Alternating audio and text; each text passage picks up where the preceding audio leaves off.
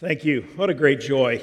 I recognize that you hear folks say that often. What an honor and a joy it is.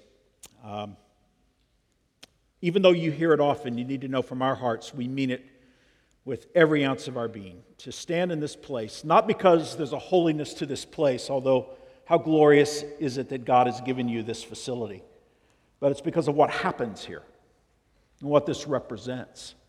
It's an incredible honor. And so I thank Pastor Scott. I thank you. This feels now like a second home to us, if you'll allow us to say that, especially now that we're back on the right coast uh, in, uh, in Southern California.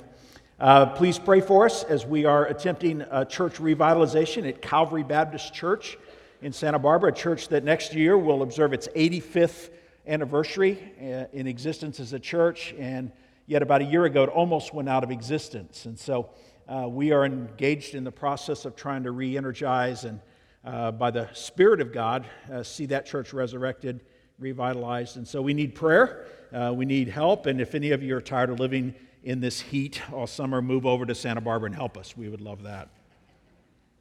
I'm, uh, I've never preached in this, in this place before, so I'm, I'm looking for a clock, and I just, I don't know, Pastor Scott doesn't care much about a clock, but I, am looking, oh, I see it, it's right there, all right. I found the clock, so we're okay. So um, thank you again for your kindness to us. Uh, we come to the Word today, so let's ask the Holy Spirit to be our teacher. Father, uh, we ask that the name of your Son Jesus would be magnified,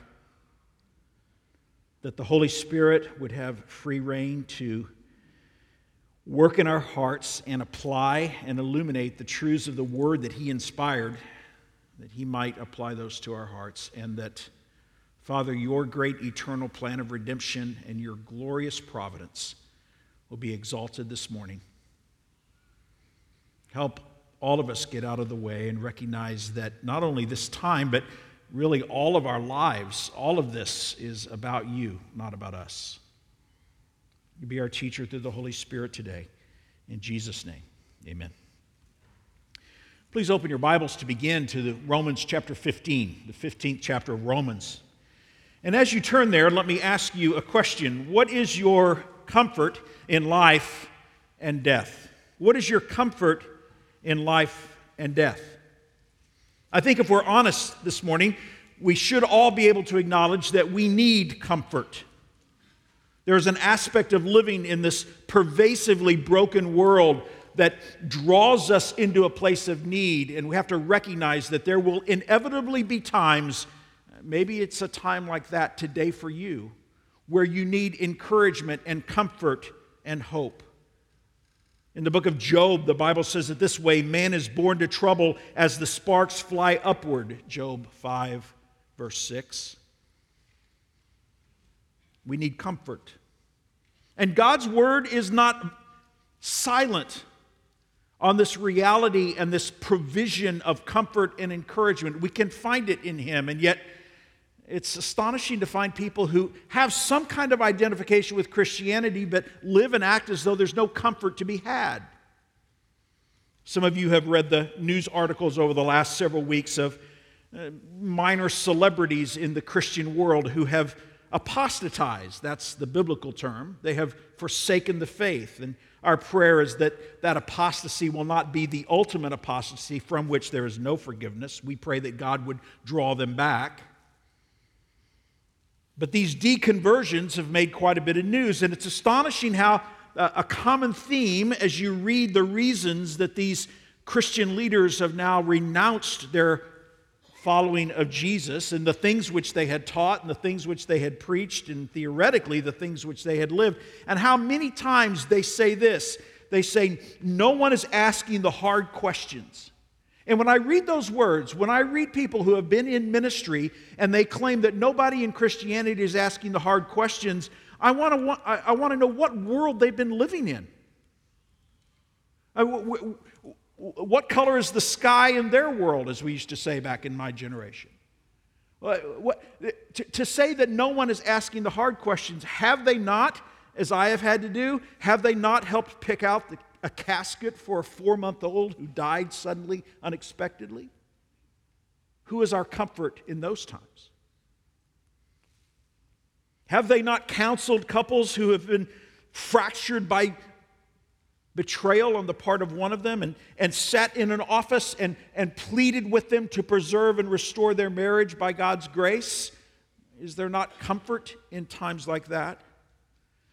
Have they not, as I have done, seen churches that are torn to pieces with division and in the middle of that heartache and that, and that despair and, and that circumstance that should never be for the body of Christ to appear divided and broken and angry with one another?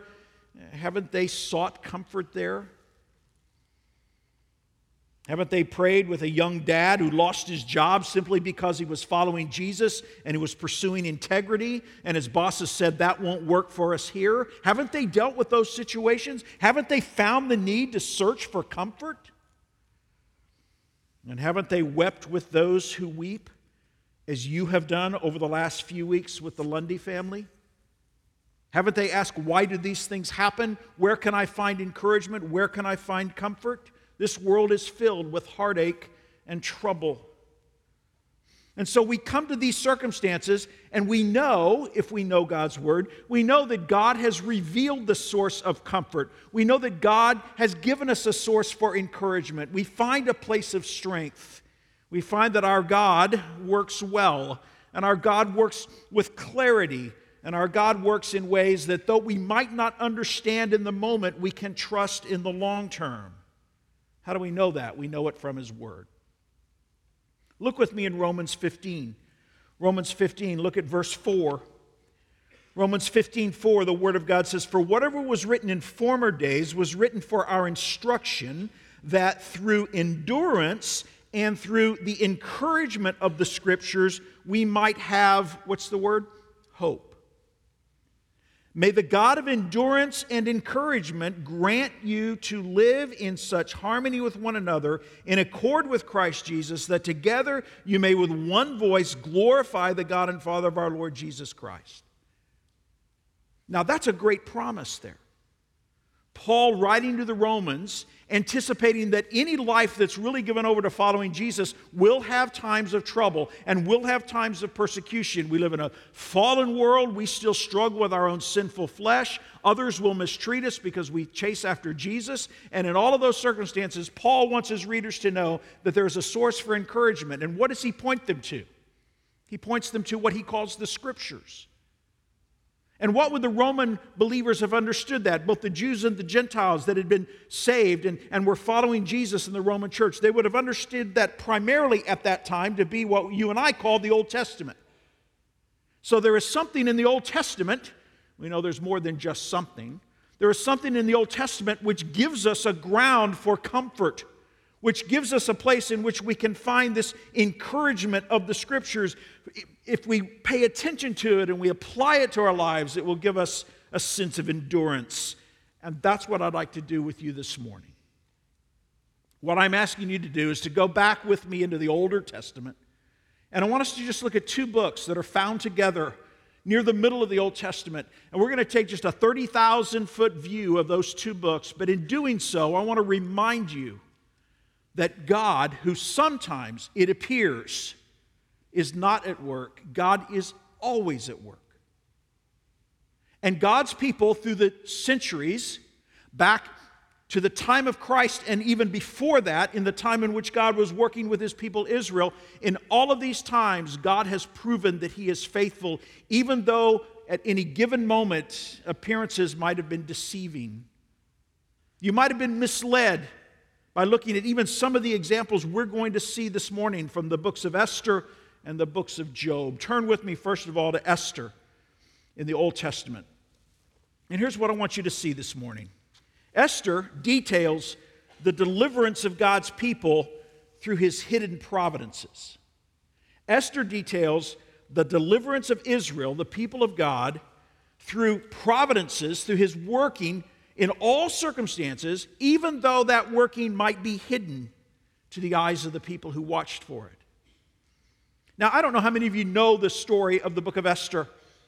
So I'm going to give you just the broadest overview. And perhaps what might be helpful for you is, as a result of this message this week, spend some time reading through Esther and Job and thinking through these issues of, of the Apostle Paul telling the Romans that from the scriptures we can find the source for our comfort and our hope and our encouragement and our endurance.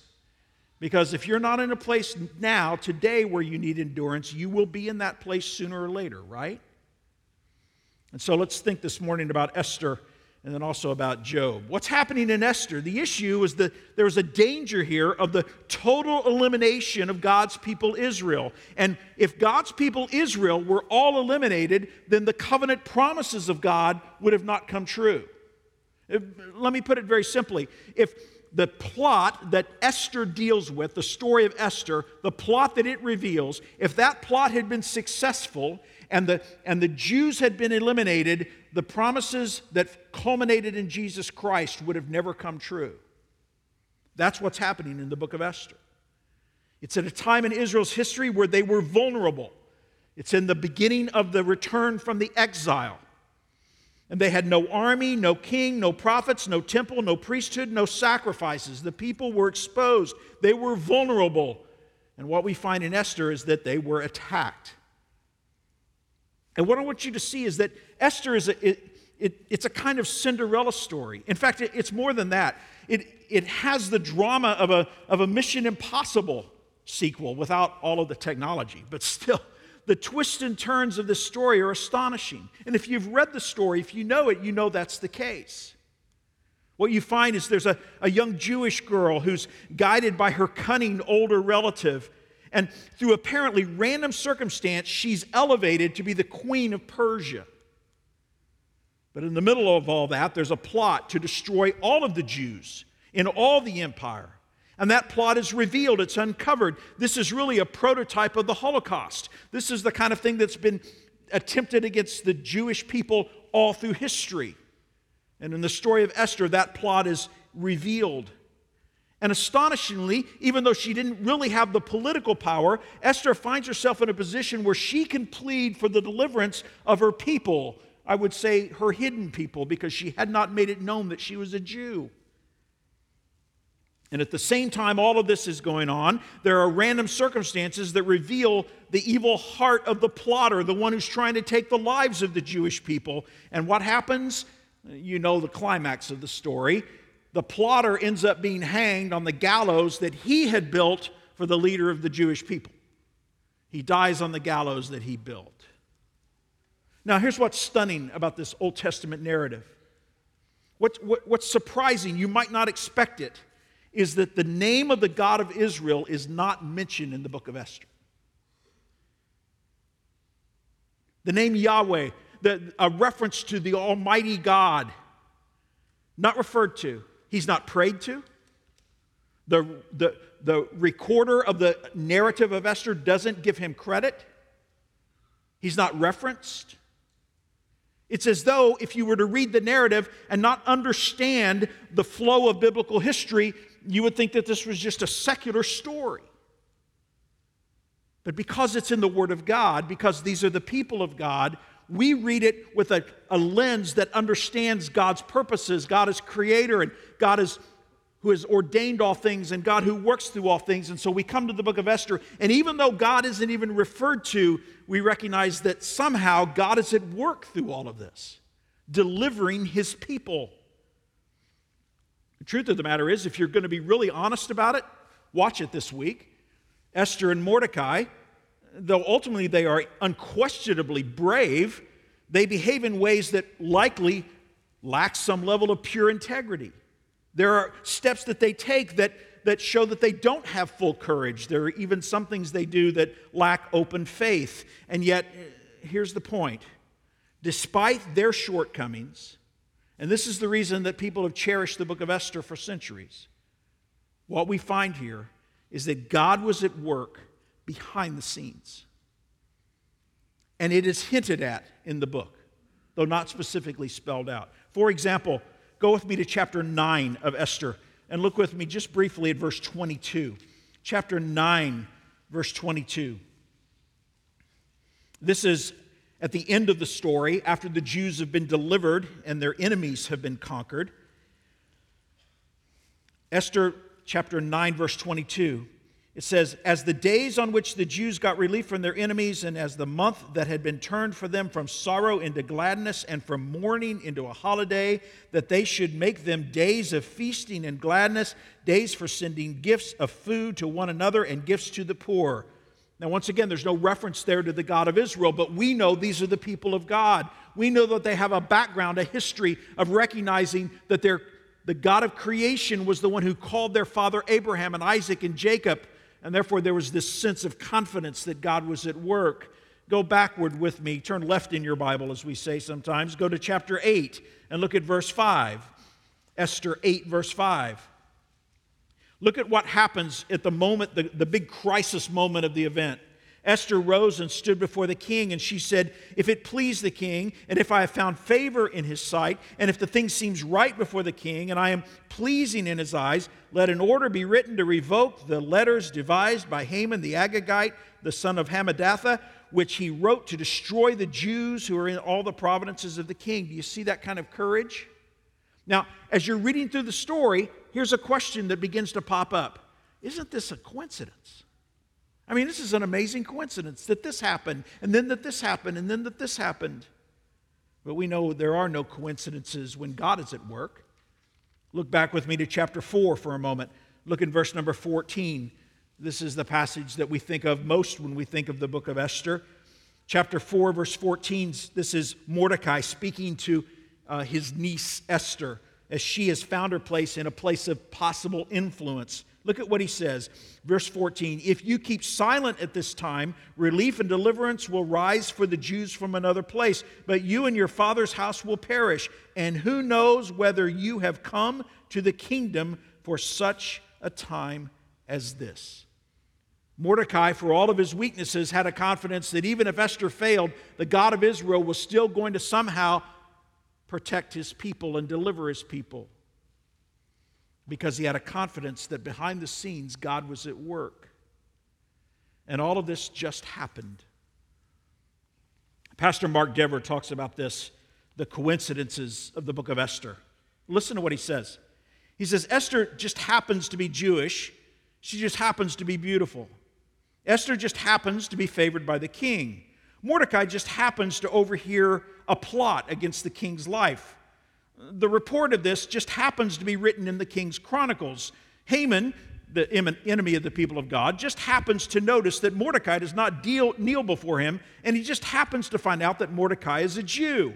Esther happens to get the king's approval to speak, but then she happens to put off her request for another day. Her deferral of a day just happens to send Haman out by Mordecai one more time, which just happens to cause him to recount it to his friends. They, in turn, just happen to encourage Haman to build a scaffold and gallows immediately. So Haman just happens to be excited to approach the king early the next morning. It just so happens that the previous night, the mighty king could not command a moment's sleep, and he just happened to have a look at the book brought to him and in that book, it was recounted to him Mordecai's deliverance. And so he happened to ask Mordecai whether he had been rewarded for saving the life of the king, to which his attendants happened to know the answer. Haman happens to approach the king just when the king is wondering how Mordecai should be honored. Later on, the king re- happens to return to the queen just when Haman is with Esther, and he happens to be pleading with Esther in a way that is misconstrued as a sexual assault. The gallows Haman built for Mordecai just happened to be ready when King Xerxes wants to hang Haman. Hey, but it's all coincidence, right? No. God was setting them up. It didn't just happen. Now, what's this have to do with you and me? Do you ever wonder if God has forgotten us? Do you ever wonder if he's still working? Do you ever wonder how can we know? Here's what I want you to see this morning about the book of Esther. What the book of Esther shows us is that God is powerfully present. God is powerfully present even when he sings, seems most strikingly absent. God is powerfully present and working, even when, from all our experiences, with all of our senses, we can't see His working. He feels absent, and it's striking to us, just like it is in the book of Esther. How can you have a whole book in the Old Testament that doesn't even refer to God? There's a striking absence there. Oh, but we know that God was still at work. and it's the same in your life and in my life. God is powerfully present even when he seems most strikingly absent. One of the great challenges is that we look for the wrong kinds of evidences, don't we? We're wondering why a miracle doesn't show up when we pray. We're looking for signs in the heavens or we're listening for voices in the dark. You say, Well, how can you really know that God is with me? You don't know anything about my problem. You don't know anything about my circumstance. You might say to me today, You don't know anything about my heartache. How can I find comfort? How can I know that God is powerfully present because He's strikingly absent in my life right now? If you were honest, you might say that. Well, I want you to remember this morning when Jesus came, He was given a name. You remember in Matthew chapter 1?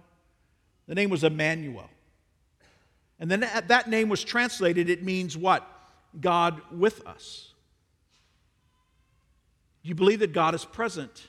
He's present with us in the gospel. He's present with us through the Holy Spirit. He's present with us through the working of Jesus, from which we, through whom we find forgiveness for our sins, through whom we find our redemption. This is the promise of God with us. You know, if I had time this morning, I'd take you to Matthew 28 because there's an astonishing story there where Jesus is, is it's after his crucifixion and resurrection. Matthew 28, he's almost ascending into heaven. And this is what he says to his disciples He says, I will never leave you or forsake you. And the next thing he does is leave. Have you ever thought about that? I will never leave you or forsake you. And then he leaves. But he had prepared them and he had promised them the presence of the deliverer, another comforter, one like him, the Holy Spirit.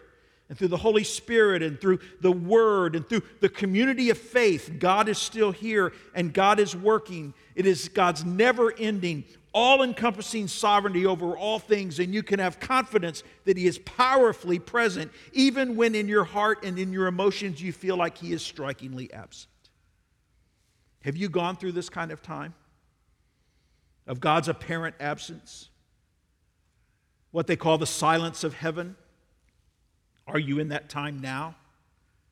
I'm here to tell you through the power of the Holy Spirit and what God has done for us in the gospel, God has never forsaken you, despite the circumstances you might find yourself. And that's the message of the book of Esther. God is powerfully present, even when he seems most strikingly absent. Esther's not the only account. Go with me one more book. Go to the book of Job. Turn your, in your Bibles to the book of Job, and you know this story as well. The book of Job details the suffering of God's servant for God's hidden purposes. The suffering of God's servant for purposes of God that are hidden from Job and from those around him. You know the story.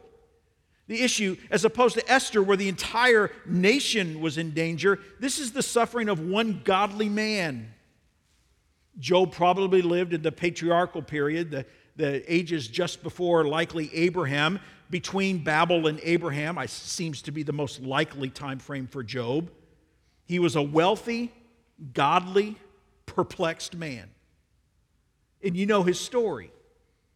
He experienced unspeakable loss, incredible suffering, sudden crushing loss, one writer calls it.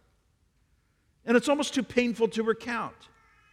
I'm here this week as Blake and Becker are gone caring for grandchildren. And when you, when you have children, it's one thing. When you have grandchildren, you just forget all about what it was like to have kids because the grandkids are so much better, right?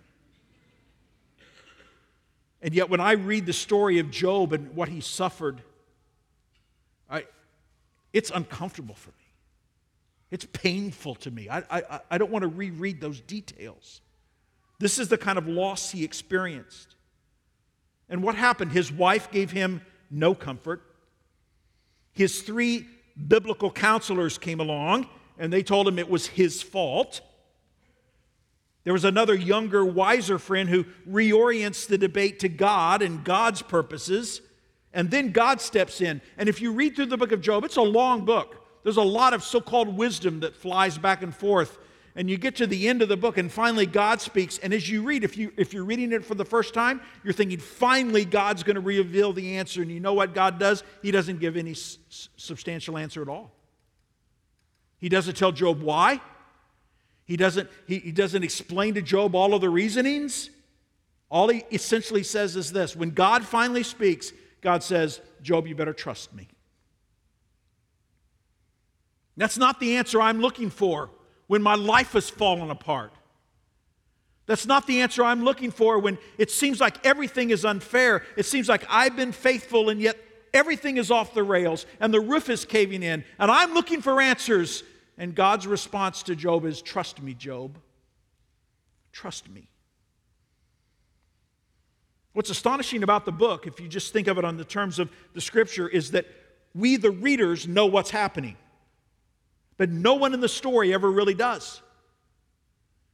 I mean, God, in his, in his powerful creativity and through the inerrancy of Scripture, he reveals to us what's going on behind the scenes. But the people who are the victims of this heartache, they never really know. It's astonishing. And here's what God is doing. Here's what God is doing with Job God is using Job's life and suffering to demonstrate Job's love for God. And do you understand that that's exactly what God delights to do? In fact, do you understand that that's what heaven will be? Paul, in the first chapter of Ephesians, says that we are all, in a sense, we are trophies of God's grace. And that what God has done is He has saved rebels like us because all through eternity, people, you and, and, and I, people who we would have gone our own way, all through eternity, God will be able to hold us up and say, These were those who would have gone their own way, who have, would have rejected my name. They were already rebels against my will, and I have redeemed them through my Son for the sake of my glory. That's what God loves to do.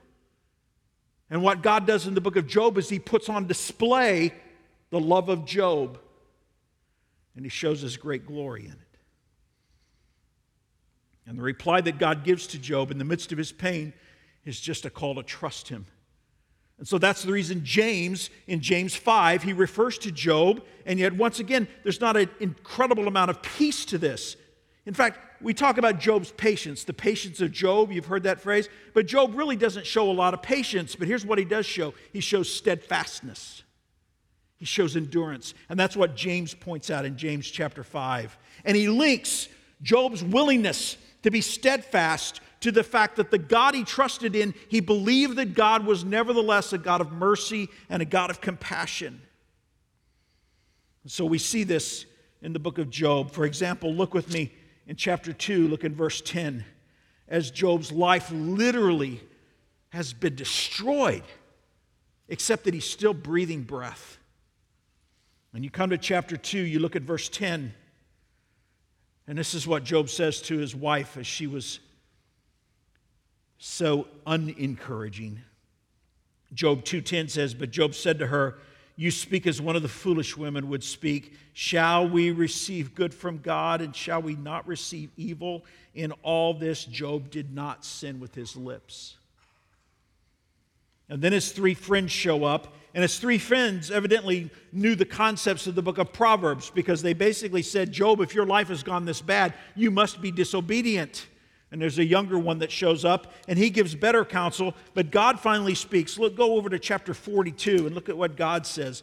When God finally does show up, when God finally does speak, when God reveals himself, look at what happens. After God has spoken, we come to chapter 42. And it says, Then Job answered the Lord and said, I know that you can do all things and that no purpose of yours can be thwarted. Who is this that hides counsel without knowledge? Therefore, I have uttered what I did not understand, things too wonderful for me, which I did not know. Hear, and I will speak. I will question you, and you will make it known to me. I had heard of you by the hearing of my ear, but now my eye sees you. Therefore, I despise myself and repent in dust and ashes which all is a way of saying, God, no matter what happens, I will trust you. What we find in Job is that God is purposefully present even when he seems most painfully absent. God is purposefully present, even when he seems most painfully absent. And once again, where does that apply to our lives? Turn with me back to Romans and look in the eighth chapter of Romans. Romans chapter 8. God calls us to trust Him. Under the old covenant, God called the people of Israel, God called Job in his faith to trust Him, even though he couldn't see the reasons, even though he couldn't see the end. God essentially was saying, You know me enough to know that I'm a trustworthy God. And with the people in the story of Esther, God was powerfully present even when he seemed strikingly absent. And with Job, he was purposefully present even when he seemed painfully absent. And we read about this in the book of Romans, chapter 8. Look at it with me. You know the passage. We, we could deal with the whole text, but we don't have time. But look, for example, in verse 28.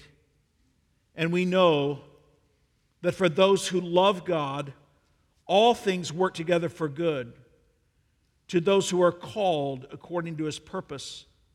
And then Paul, the, the concept of being called according to God's purpose, drives Paul into recognizing this great process of redemption the, the, the order of redemption, the theologians call it. So, beginning in verse 29, notice he says, For those whom he foreknew, he also predestined to be conformed to the image of his Son, in order that he might be the firstborn among many brothers. And those whom he predestined, he also called. And those whom he called, he also justified. And those whom he justified, he also glorified. And then he says in verse 31, What then shall we say to these things? If God is for us, who can be against us? Now, stop. Here's what happens we read if God is for us, and we interpret that as the American dream. We think we ought to be comfortable, we ought to be wealthy, we ought to never have any trouble, things ought to go our way. We're obedient, we ought to, ought to see all of the blessings that are promised to obedient people. But then you go to the scripture and you see the story of God working, especially in the life of Job, and you find that he was a faithful man and his life fell apart, and it was part of God's ordaining purposes in his life. And you have to recognize that there must be something else going on here than just the daily comfort of my life being the ultimate goal and good. And so it is for God's people. So, what does it say? If God is for us, who can be against us? And then watch this reasoning. And I, when you hear a preacher say this, I know some of you probably roll your eyes, but this may be to me the most glorious verse in all of God's Word. Where he says in verse 32, He who did not spare his own son, but gave him up for us all, how will he not also with him graciously give us all things? Do you, uh, do you recognize the reasoning? The reasoning is when you see what God has done for rebels like you and me, you can trust God to work out the details of our lives. Even though the circumstances might not be filled in the way we would want them to be, we can still trust God because He has proven His faithfulness on a rugged Roman cross. And the truth is, if we don't believe that, then we're lost in our suffering anyway. And then he goes on. He, because he, Paul is not unrealistic. This is the one who was shipwrecked. Remember, he was beaten with rods, he was beaten with the cat and nine tails, he was forsaken by some of his dearest friends. This is Paul. He, he's not proposing and suggesting that we're going to have the glorious comfort of daily life the way that we all think we ought to have, the way we think we're so treated with injustice when we don't experience. That's not in view here. Notice what he says. He, he anticipates the fact that there are all of these heartaches and all of these problems. He says, Who will bring any charge against God's elect? It's God who justifies. Who is to condemn?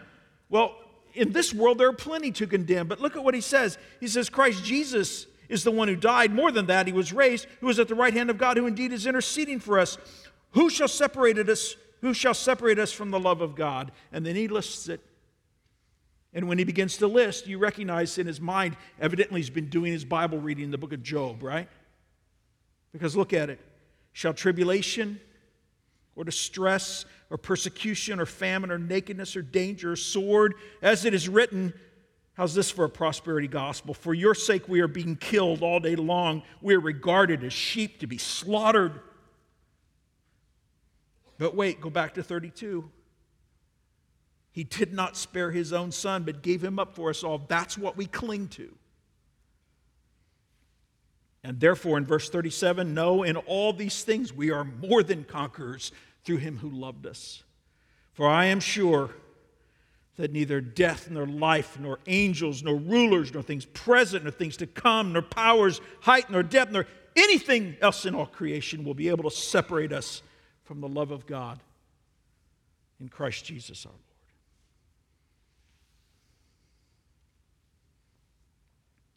God is purposefully present, even when he seems painfully absent, and he's powerfully present, even when his absence is striking to us. and how can we be certain? Your takeaway today? We can be certain because of the cross. That's what this text is telling us.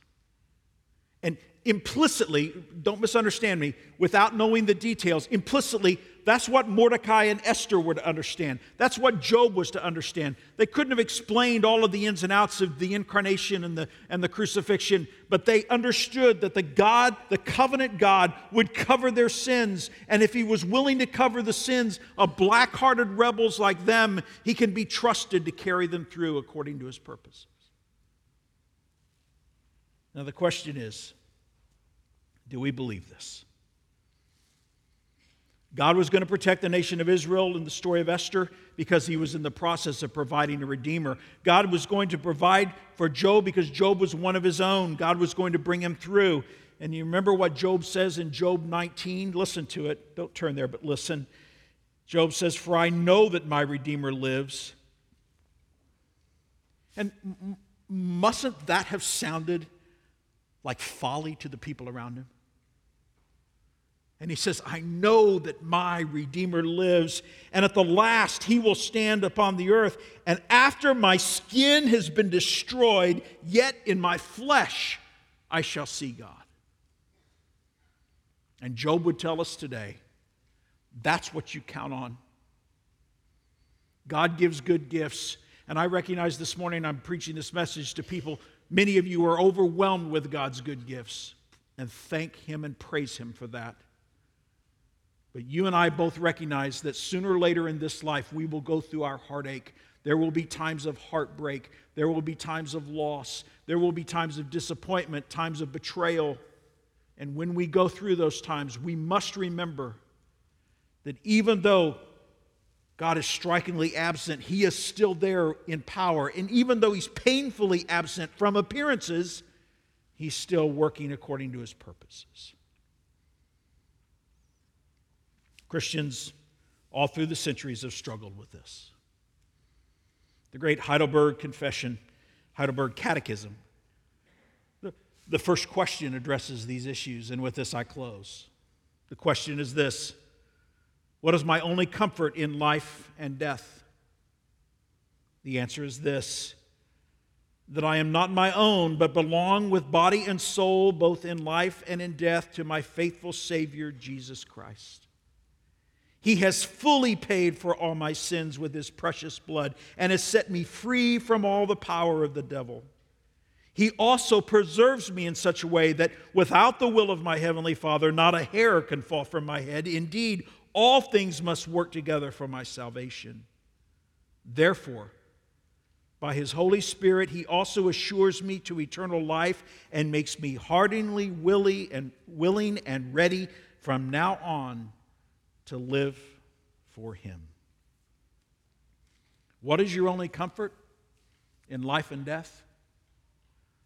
It's the cross, it's the gospel, it's the promise implicit to Esther, implicit to Job, explicit to Paul after he had recognized the glory of Jesus Christ and what Jesus Christ did and who he was.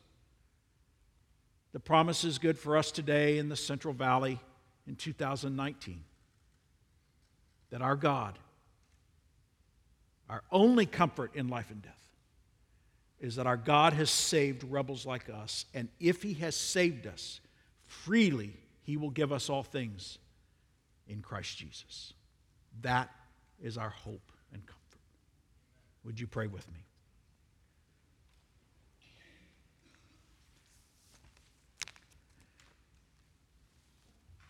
I wonder if just before I pray, as your heads are bowed, in the quietness of this moment, I thank you for your kind attention. I wonder if I could ask you some of you might be new to this church. Maybe you're new to church altogether. Maybe this is all new. I'd love to pray for you. And I'm not even going to ask you to raise your hand, and we don't not going to have an altar call. There will be people here after the service who are willing to pray with you and encourage you and counsel you. But I want you to know if you're new to this church, maybe you've never heard this kind of preaching with such a high view of God's purposes or maybe you've never heard preaching before. Maybe you don't really know this thing about the gospel. Maybe you know Christians talk about the cross, but you don't really get what all of that's about. I want to pray for you, especially this morning. And I'm going to pray in a moment that God, through His Holy Spirit, will move in your heart and life in such a way that you cannot ignore it. That's going to be my prayer. And then I'm also going to pray for the folks in this church this morning, this church building, and your heart is broken. Maybe it's broken because of a prodigal family member. Maybe it's broken because of a frayed marriage. Maybe it's broken because of just ongoing depression and discouragement. I don't know the circumstances, but God does. And if you are a forgiven follower of Jesus, I want to encourage you today. There may be something you need to deal with. There may be something you need to process in your life. There might be a place of repentance for you, but overall, this is what I want to tell you. If you are one of God's children, you can have absolute confidence that God is working, even though He might appear absent, that God is at work in your circumstances, and you can find encouragement in that. If I had the opportunity to look Brent, and Aaron in the eye this morning, I could say the same thing to them and not be afraid that it was cheap preaching because it's the experience of believers from Job, from Esther's experience, all the way back to Abraham. This is the kindness of our God. So let me pray for you this morning. Father, there are some here, I don't know them, but there are some here undoubtedly who are either new to church or they're returning to church after many years or they're trying a new church. And maybe they've heard a sermon this morning that exalts the sovereignty of God in a way that they don't recognize. Maybe it sounds new to them. That even in our darkest moments, Father, you are still in control, ordaining all things for your eternal purposes. And maybe, Lord, they've never heard the story of the gospel that Christians can trust you in those difficult times because of what you've done for us, rebels all, what you've done for us through Jesus Christ, your Son. I pray for those who are here this morning in those circumstances that you would, through your Holy Spirit, grip them in their hearts, in their minds, grip their souls in such a way that they can't shake it. Help them not to ignore the working of the Holy Spirit, but do a work in their hearts and lives today that is unmistakable and that is eternal in its nature.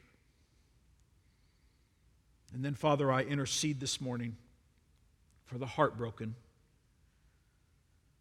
There may be people like Job sitting in this room today. There may be embittered people like Job's wife who looks at the way the circumstances of their life has turned out, male or female. They look at the circumstances and they are embittered and angry. Maybe there are just people who are discouraged. Maybe there are people like Esther and Mordecai that are tempted to hide their faith. Maybe there are people like the Jews that are fearful that they cannot go another day or week or month without being overwhelmed. And Father, I pray for those of us that are in your family. We've experienced your forgiveness. We've been regenerated by your Spirit, and that Holy Spirit dwells within us. I pray that we would have a fresh sense of comfort and hope and encouragement of the scriptures this morning. And we can say with confidence that even when it might appear that you are absent, you are powerfully and purposefully present in our lives. God, give this great church that confidence as they move toward the future to try to impact this region with the life changing gospel of Jesus. Do this work not because we're worthy of it, not because we've been faithful, but we ask that in your kindness you would do this work according to your mercy and grace, for we are dependent upon it every single day. And we thank you that despite a world that appears to be careening out of control, that you have proven to us on the cross of Calvary how much you care for us. And we know that nothing can separate us from the love of God. We cling to that promise and give you praise for it today. In Jesus' name we pray. Amen.